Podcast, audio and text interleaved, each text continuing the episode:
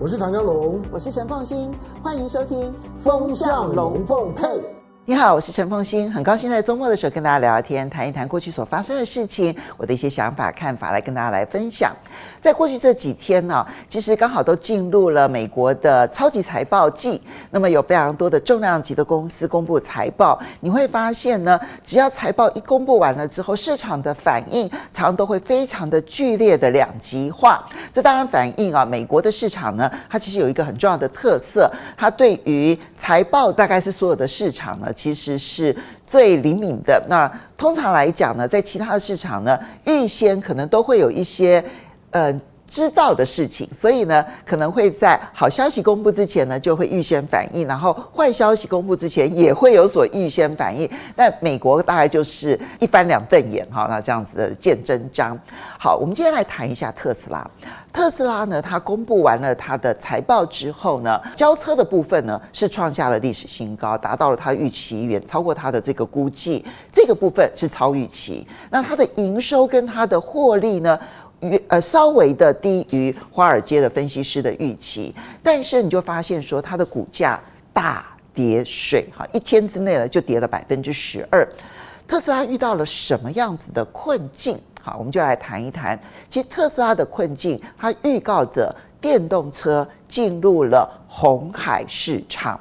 剧烈竞争的战国时代的电动车时代呢，使得特斯拉未来哦，究竟能不能够继续的维持快速成长？它能不能够持续的有高的获利？坦白说，现在恐怕挑战才刚刚开始。去年底、今年初啊，其实就已经看到了几个现象了哈。第一个呢是比亚迪在去年第四季销售的电动车的数量正式的超越了特斯拉，然后呢成为全世界纯电动车的第一名龙头。那么特斯拉呢被挤到了第二名。其实比亚迪的交车数量当然本来就已经是超过了特斯拉的，但是呢，其实纯粹就电动车而言的话呢，那电动车的部分呢，那么一直都是特斯拉领先。可是去年第四季，那比亚迪正式的超越了特斯拉。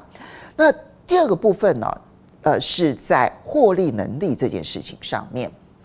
那么，嗯、这一次特斯拉呢，它的成绩单当中啊，恐怕最让人觉得触目惊心的就是它的毛利率。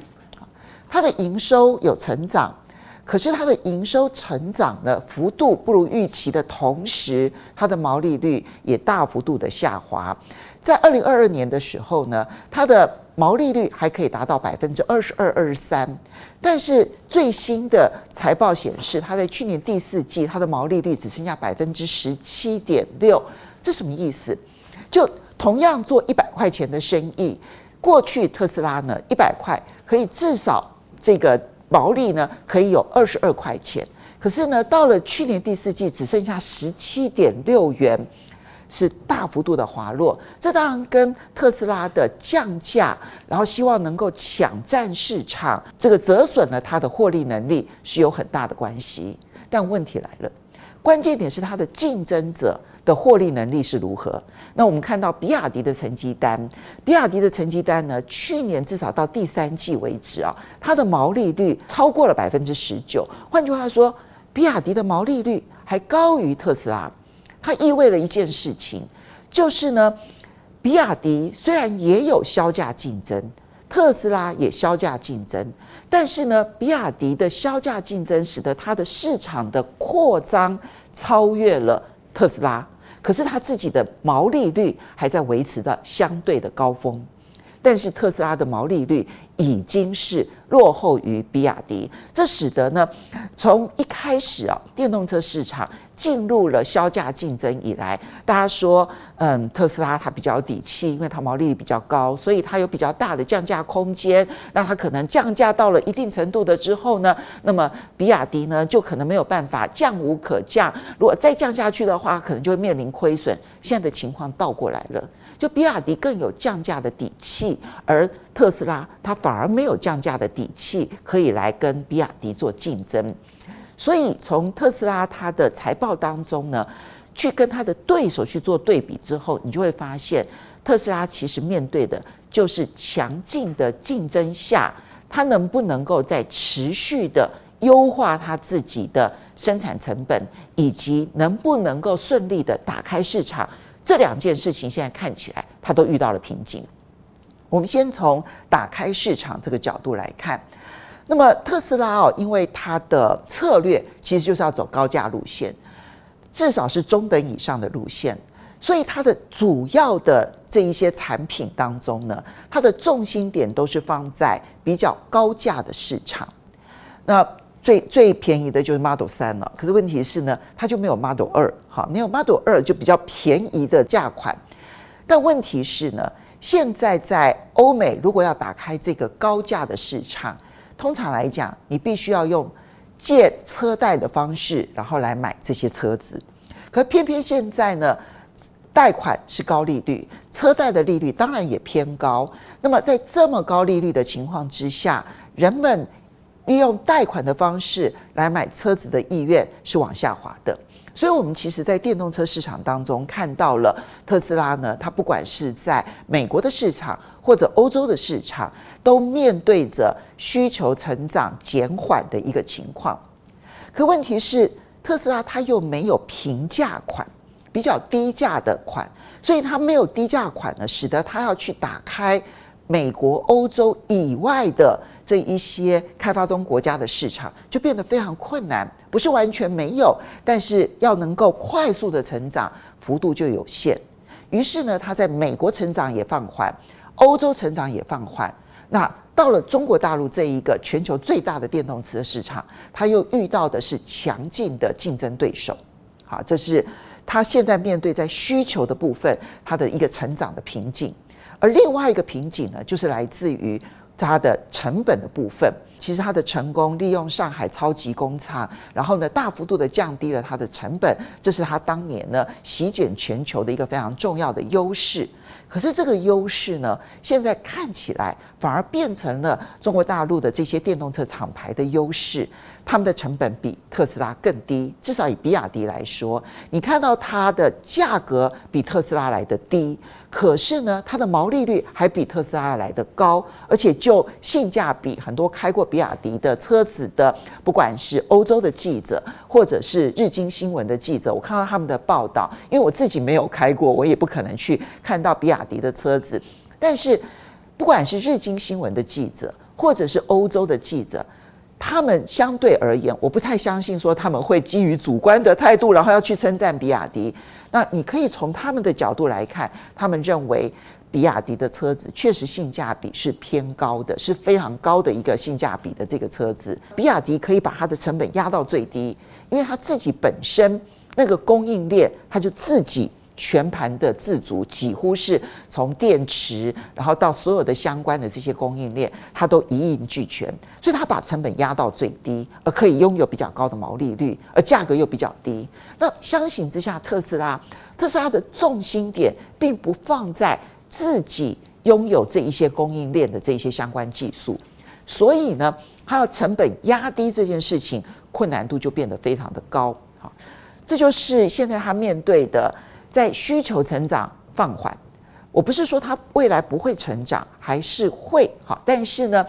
成长的幅度开始没有办法再像之前如此的陡峭。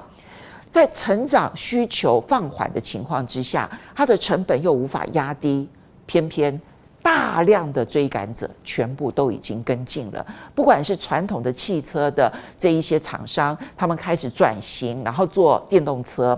那中国大陆的这一些电动车的这些公司，那更是如此，因为不管是比亚迪或者是理想啊，到目前为止，这两家公司呢是中国大陆的电动车的厂商当中呢，那么销售量最高，然后同时毛利率还维持的相当高，都超过特斯拉。这些大量的竞争者，使得特斯拉呢那个独一无二的角色就已经失去了。所以我说特斯拉呢，它所面对的成长。瓶颈恰恰就是整个电动车进入成熟市场、进入红海竞争的一个缩影。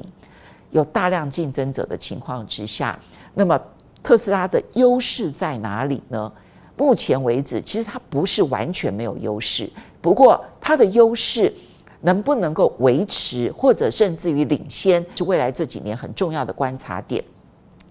特斯拉的优势就来自于它不是用汽车的方式来看待它的车子，它是用载具的方式来看待它的车子，就它就是一个大型的智慧电脑。所以呢，它的车子要如何的能够借由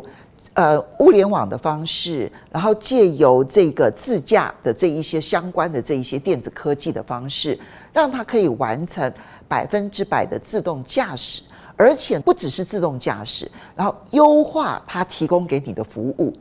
你去想象一辆车子，不是只是带着你出去跑而已，它可以帮你完成更多更多的工作，更多更多的内容。这个部分是特斯拉的优势，就是一辆。智慧的车子，这是特斯拉的一个目标。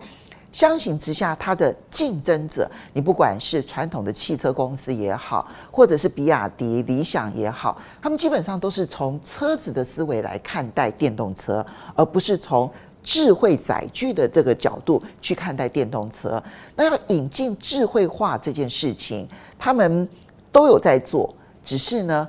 程度、幅度。到目前为止，特斯拉确实在这个部分呢，还是有一定程度的优势。只不过，我为什么说它这个优势到目前为止能不能够发挥效果？目前看起来很有限，因为呢，它能够完成的自动驾驶的程度，到目前为止那个差异化还没有拉大，而追兵呢，追的速度又非常的快。因为不只是比亚迪，还有这个理想，或者是像传统的，比如说像福斯啦，或者是像 BMW 现在也在推电动车，或者丰田啦，还有这个韩国的这些这些电动车。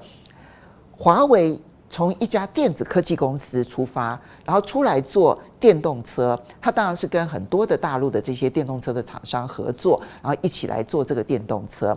这个过程当中，它可能引进的。物联网的这个系统可能要比特斯拉更完整，因为它拥有更完整的物联网的系统的一些思维，所以我觉得对特斯拉而言，它现在面对的竞争压力是空前的。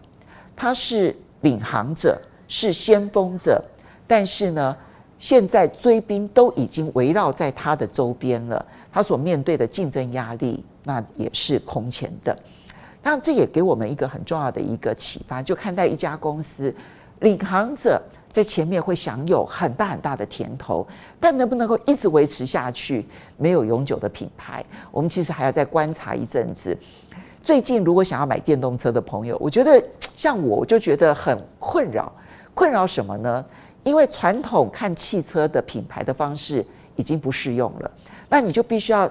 想的是，我现在买的车子。这个品牌十年后到底还会不会存在？